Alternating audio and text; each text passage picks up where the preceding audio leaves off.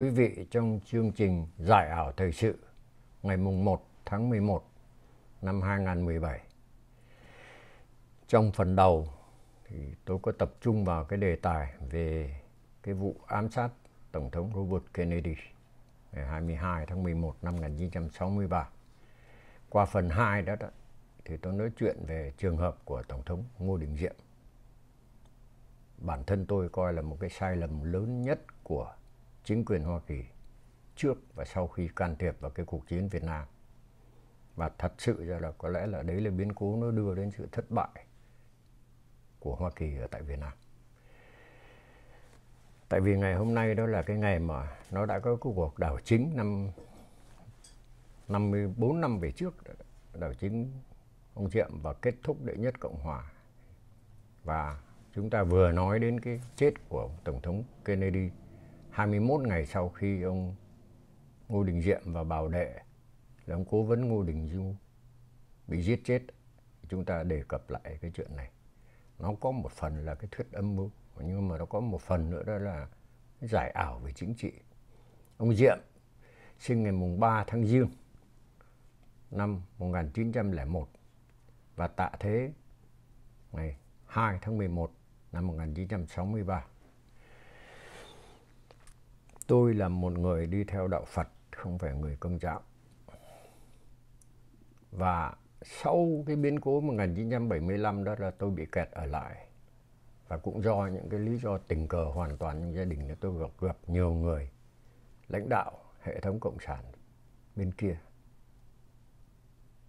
Và tôi cũng buồn cười.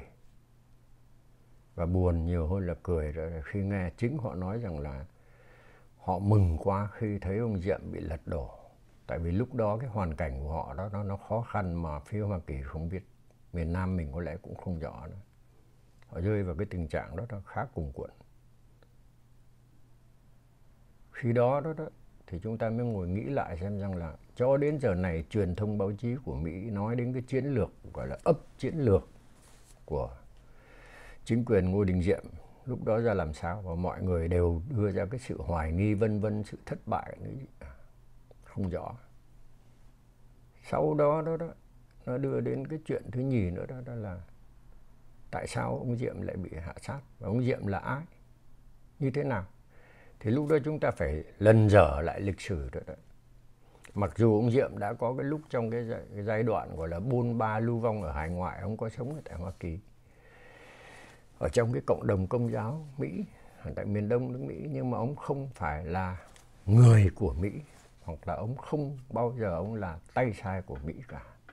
Và trong những giai đoạn khó khăn của chính quyền thực dân Pháp ở tại Việt Nam lúc đó, thì người Pháp mới là người, gọi là, đề nghị đưa ông Diệm làm thủ tướng cho ông Bảo Đại, chứ không phải là người Mỹ. Mà lúc đó đó, người Mỹ cho rằng là ông Diệm về đến nơi đó đó là không có cán bộ không có cơ sở không có ảnh hưởng trong cái quần chúng. Thành ra chắc là không tồn tại được. Cái người Mỹ đó là ngây thơ không hiểu. Sự thật đó, đó nó không có đơn giản như vậy. Và lúc đó đó người Mỹ cho rằng là vài ba tuần thôi thì ông Diệm cũng sẽ phải thể nào cũng sẽ bị lật. Cuối cùng đó, là cái điều họ không ngờ nó nó xảy ra. Ông Diệm đó đó là đã vận động được trong cái cộng đồng những cái người Bắc di cư vào có thể có những cái người công giáo có thể rằng là có những cái đơn vị chiến đấu trong quân đội Việt Nam đó lúc đó mới được thành lập không thôi. Và ông đã giải quyết được những cái mâu thuẫn những cái xung đột giữa các cái giáo phái với nhau với lại những cái tổ chức băng đảng ăn cướp đó, đó mà do thực dân để lại đó pháp để lại đó phải cấu kết với nhau vừa là ăn cướp mà vừa là công an vừa là cảnh sát đó, chẳng hạn. Thí dụ như cái tổ chức bình xuyên của ông bảy viễn và cuối cùng ông đã lật ngược được tình hình ông đã làm được một số cái kết quả mà đặt vào cái hoàn cảnh của phân nửa nước Việt Nam lúc đó, hoàn cảnh vô cùng khó khăn đang có một cái cuộc chiến manh nha với lại cái nỗ lực, gọi là, bành trướng của miền Bắc Cộng sản đi vào đến trong Nam, theo đúng những cái điều mà họ đã nói mà người ta không tin. Cuối cùng sau đó là ông đã ổn định được tình hình. Nhưng mà ông là người của một cái thế hệ trước. Dù là công giáo đó có ảnh hưởng rất mạnh của nho phong thành ra có thể có những cái điều mà cái tầm nhìn chiến lược hoặc là có những cái sai lầm về chuyện này chuyện kia đó nhưng mà cái lòng của ông đó, đó với lại đất nước thì nó có. Và có lẽ cái đó nó cũng lại là một trong những cái lý do khiến cho ông ấy bị lật đổ. Chúng ta phải trở lại cái nguyên ủy của cái vấn đề đó. Ông Robert quên ông John Kennedy đắc cử tổng thống và nằm trong cái cuộc tranh cử 1960 và ông lên ông làm tổng thống.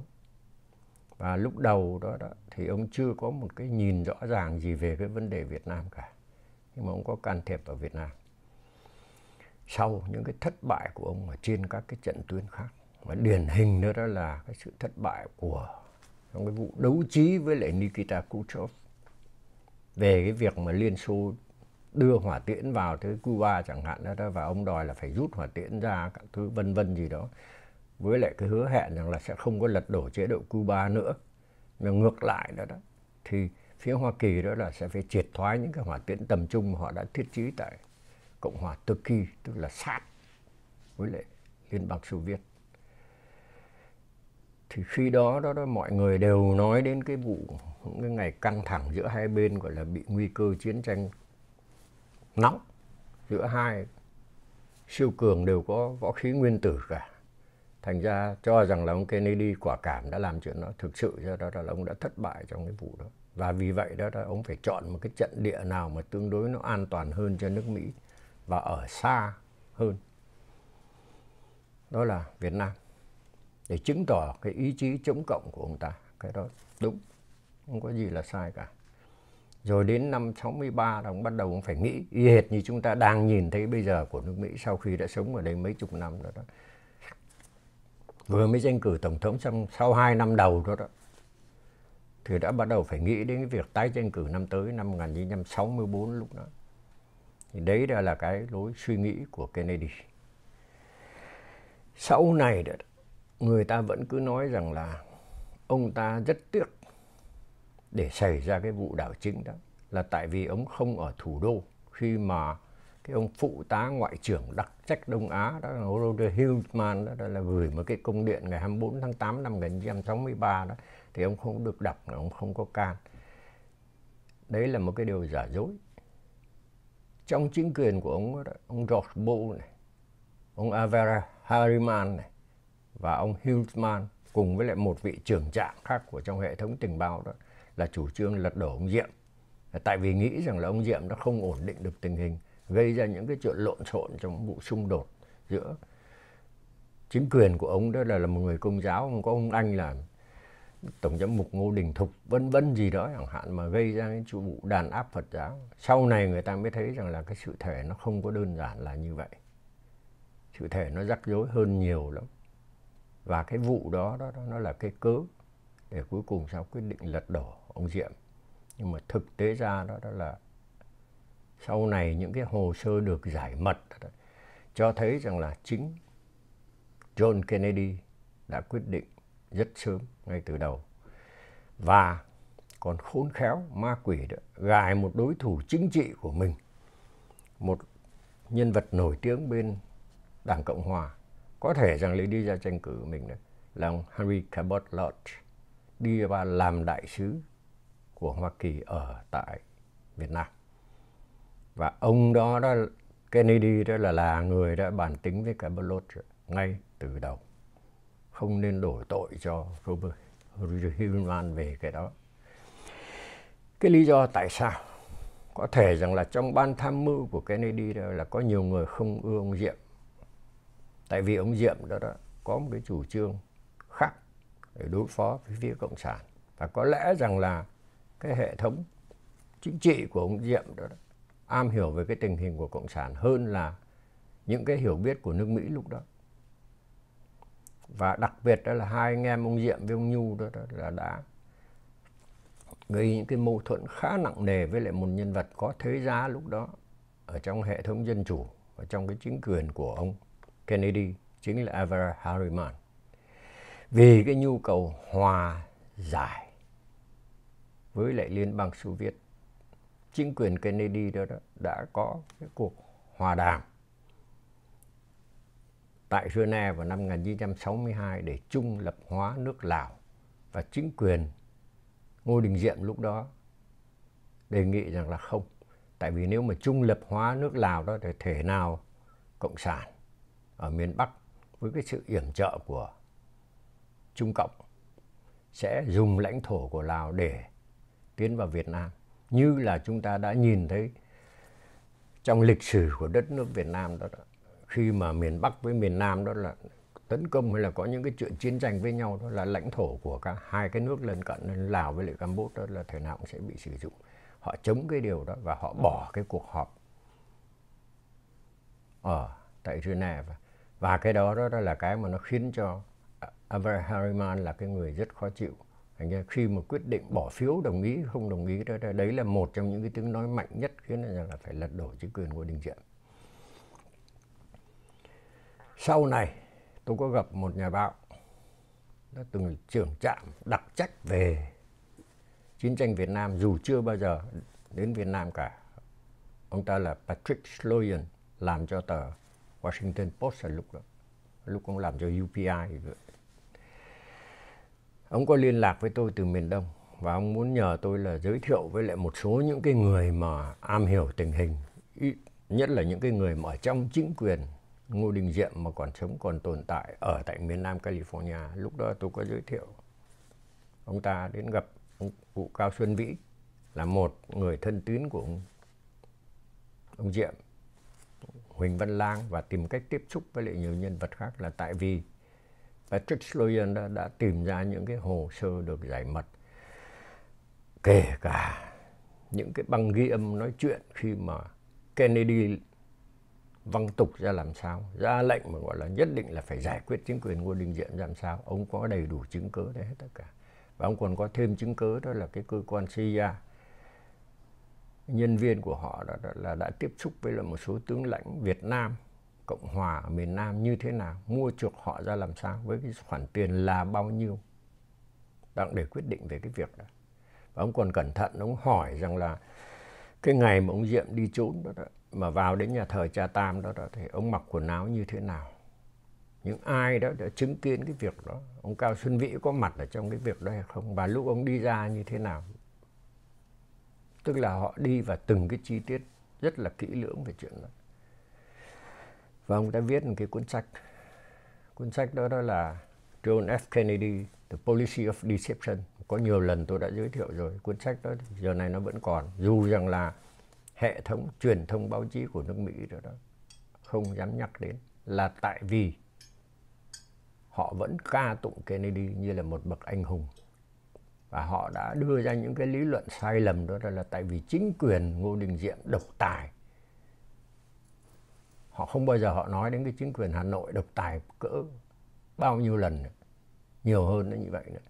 Thành ra họ không muốn đưa ra một cái sự thật và để tiếp tục đó, đó là lại đưa đến những cái thuyết âm mưu vớ va vớ vẩn nào đó để kết án chính quyền đệ nhất cộng hòa. Trong khi đó đó là cái sự sụp đổ của chính quyền đệ nhất cộng hòa. Nối tiếp đó, đó là cái việc một số tướng tá đó, đó là tranh giành quyền lực với nhau chỉnh lý năm ông tướng mà đã tham dự vào cái vụ đảo chính ông Diệm. Rồi không có thêm một ông quốc trưởng là một ông một cái hiến pháp mới. Cái quốc hội lập hiến viết ra cái hiến pháp mới và có một cái nền đệ nhị cộng hòa. Rồi sau đó là, là chính là ông Nguyễn Văn Thiệu làm tổng thống chẳng hạn. Mà trong khi đó đó là cái tình hình gọi là chiến tranh nó càng ngày nó càng lan rộng nó càng gia tăng. Và cái sai lầm của Kennedy đó, đó được nối tiếp bằng cái sai lầm của Lyndon Johnson trong cái việc tiến hành cái cuộc chiến đó và nó đưa đến cái kết quả cho cùng. Nhưng mà sự thật nhìn lại đó, đó thì tôi cho rằng là cái quyết định trung lập hóa nước Lào đó là một cái sai lầm. Nó tạo điều kiện lợi thế cho phía bên miền Bắc. Họ có được một cái lợi thế để có thể xâm nhập. Và sau đó họ kết thúc cuộc chiến đó, đó là bằng chiến xa bằng đại pháo bằng cái cấp sư đoàn đi từ miền Bắc đi vào đến trong Nam. Trong khi đó quân lực Việt Nam Cộng Hòa chiến đấu rất là anh dũng trong suốt cái cuộc chiến bi thảm đó mà bị bó tay hết đạn hết xăng hết súng. Những cái người cộng sản thì nói rằng là ồ cái chế độ đó chế độ tay sai. Cái lính tráng đó là lính tráng đánh thuê cho mỹ. Thành ra bây giờ khi mà bị quan thầy bỏ đó, đó thì dáng mà chịu chẳng hạn. Họ không nhìn thấy chính họ ở trong đó. Họ không nhìn thấy trong cái sức yểm trợ rất lớn của Liên Xô và Trung Cộng trong suốt cái giai đoạn chiến tranh tương tàn giữa hai miền Nam Bắc đó. Và cho đến giờ này cái lịch sử vẫn không có được nhìn lại đó. Cái đó nó tội nghiệp quá. Và khi mà nhìn lại như này đó là ông Diệm có những cái sai lầm. Đúng. Không một người lãnh đạo nào mà không có sai lầm hết cả. Nhưng mà ông là một cái người yêu nước. Và chính quyền của ông đó và bảo đệ của ông là ông Nhu đó là cái người mà đã nói rất sớm. Từ những năm 1951 nói rất nhiều về cái nguy cơ của người cộng sản không chỉ là cộng sản Việt Nam với lại những người quốc gia. Nguy cơ đó, đó là chính là Trung Quốc. Và những cái điều mà ông tiên đoán thì bây giờ nó đang xảy ra trước mắt chúng ta. Thì chúng ta nhìn ngược trở lại đó. Nhắc đến cái vụ đảo chính của ông Diệm năm 1963 vào ngày 1 tháng 11 đó và nhắc đến cái kết quả nó bi thảm cho Việt Nam mà chúng ta đang chứng kiến ngày hôm nay thì chúng ta cũng nhìn thấy lại rằng là nó có những cái sai lầm trong đó. Và những cái người mà can dự vào cái việc ám sát ông Diệm đó, đó người đó, đó tôi cho rằng là họ có tội với lại lịch sử. Trong đó có Kennedy, trong đó có cả Henry Cabot Lodge. Khi mà ông Diệm với ông Nhu trốn ra ngoài và liên lạc lại với lại tòa đại sứ Hoa Kỳ lúc đó, điện thoại cho ông Cabot Lodge để nói rằng là chúng tôi đồng ý thôi, được rồi, chúng tôi sẽ thoái vị, vân vân, nó không có chống đối lại cái cuộc đảo chính đấy, mà dàn xếp này kia. Cabot Lodge là người biết hai nhân vật đó là đang lẩn trốn ở đâu. Và cho bên phía những cái ông tướng tá đảo chính của Việt Nam biết cái địa điểm đó. Và nó dẫn đến cái việc đó là những cái người đó không dám nhìn mặt ông Diệm. Cuối cùng đó là ra lệnh cho thuộc cấp đó, đó là hạ sát và ám sát đâm bằng dao mấy chục nhát. Cái điều đó tôi cho rằng là nó là một cái vết nhơ cho chúng ta. Và trở lại đó, đó thì tôi nói là tôi là một người Phật giáo tôi không phải là người công giáo thế nhưng mà tôi nhìn thấy trong cái vụ này đó là từ cái việc mà thầy thích quảng đức tự thiêu đó. Những cái người đi biểu tình ngày hôm đó ở trên cái đường lê văn duyệt đã gần tòa đại sứ của campuchia à, đấy. Có một nhà báo như nếu mà tôi nhớ không nhầm tên là Malcolm Brownie là, là đã được cái giải Pulitzer nhờ cái tấm hình chụp hình. Lúc mà từ cái xe Austin bước xuống thầy Quảng Đức đó, đó là được tưới xăng rồi đốt các thứ nó ra làm sao à. nhà báo Mỹ được thông báo trước là nó sẽ có cái biến động đó và ngày hôm đó. Hôm đó hình như là 11 tháng 6 năm 1963 ai đó đã dàn dựng cái chuyện đó ngay từ đầu đã thu xếp rằng là nó sẽ có một cái vụ như vậy để châm ngòi cho cả một cái phong trào gọi là sự phẫn nộ dễ hiểu của người Phật giáo chống lại một cái chính quyền công giáo. Người Mỹ can dự vào cái chuyện đó dàn dựng ra cái vụ đó. Nếu mà đã nói đến thuyết âm mưu thì phải nói đến thuyết âm mưu ngay từ đầu, từ cái thời đó rồi. Từ hồi tháng 6 năm 1963 để sau đó có cái lý cớ chính quyền Ngô Đình Diệm đó là không có ổn định được tình hình và có thể rằng là làm thất bại trong cuộc chiến chống cộng sản. Rồi lấy cái đó làm một cái lý cớ đó là đi ám sát ông Diệm. Thì chúng ta nên nhìn lại một cách gọi là buồn giàu nhưng mà tỉnh táo và sáng suốt. Để thấy rằng là nhiều người lãnh đạo Hoa Kỳ được đó thực sự ra là những cái người bất lương. Và họ lấy những cái quyết định đó, đó căn cứ trên cái tình hình chính trị tranh cử của họ trong cái tương lai trước mặt. Mà họ lấy những cái quyết định đó nó, nó gây ảnh hưởng cho đến các cái quốc gia nhược tiểu những nước gọi là đồng minh của họ chẳng hạn đó. họ lấy những cái quyết định đó một cách rất là lạnh lùng và đến khi thất bại đó đó thì họ lại tố cáo, họ lại giải thích ngược vào cái đó là tại vì chính quyền chị độc tài, gia đình chị, vân vân. Nói đến gia đình chị thì tại sao một ông tổng thống thì có ông em ruột là làm tổng trưởng tư pháp đầy quyền thế, là ông John Kennedy với lại ông Robert Kennedy chẳng hạn? Thì tại sao mà cứ để đi nói đến cái chuyện tập trung giải thích về cái điều cái này. Giống như là sau này nói là tại vì quân lực Việt Nam Cộng Hòa không chiến đấu thì chính quyền của ông thiệu tham nhũng vân vân gì đó, đó. Nhìn cái sự gọi là nếu mà nó có tham nhũng đó, đó là so với lại những cái gì mà nó đang xảy ra trong xã hội Mỹ chưa chưa nói đến cái xã hội cộng sản Việt Nam ở tại Hà Nội. Không nghĩa lý gì cả.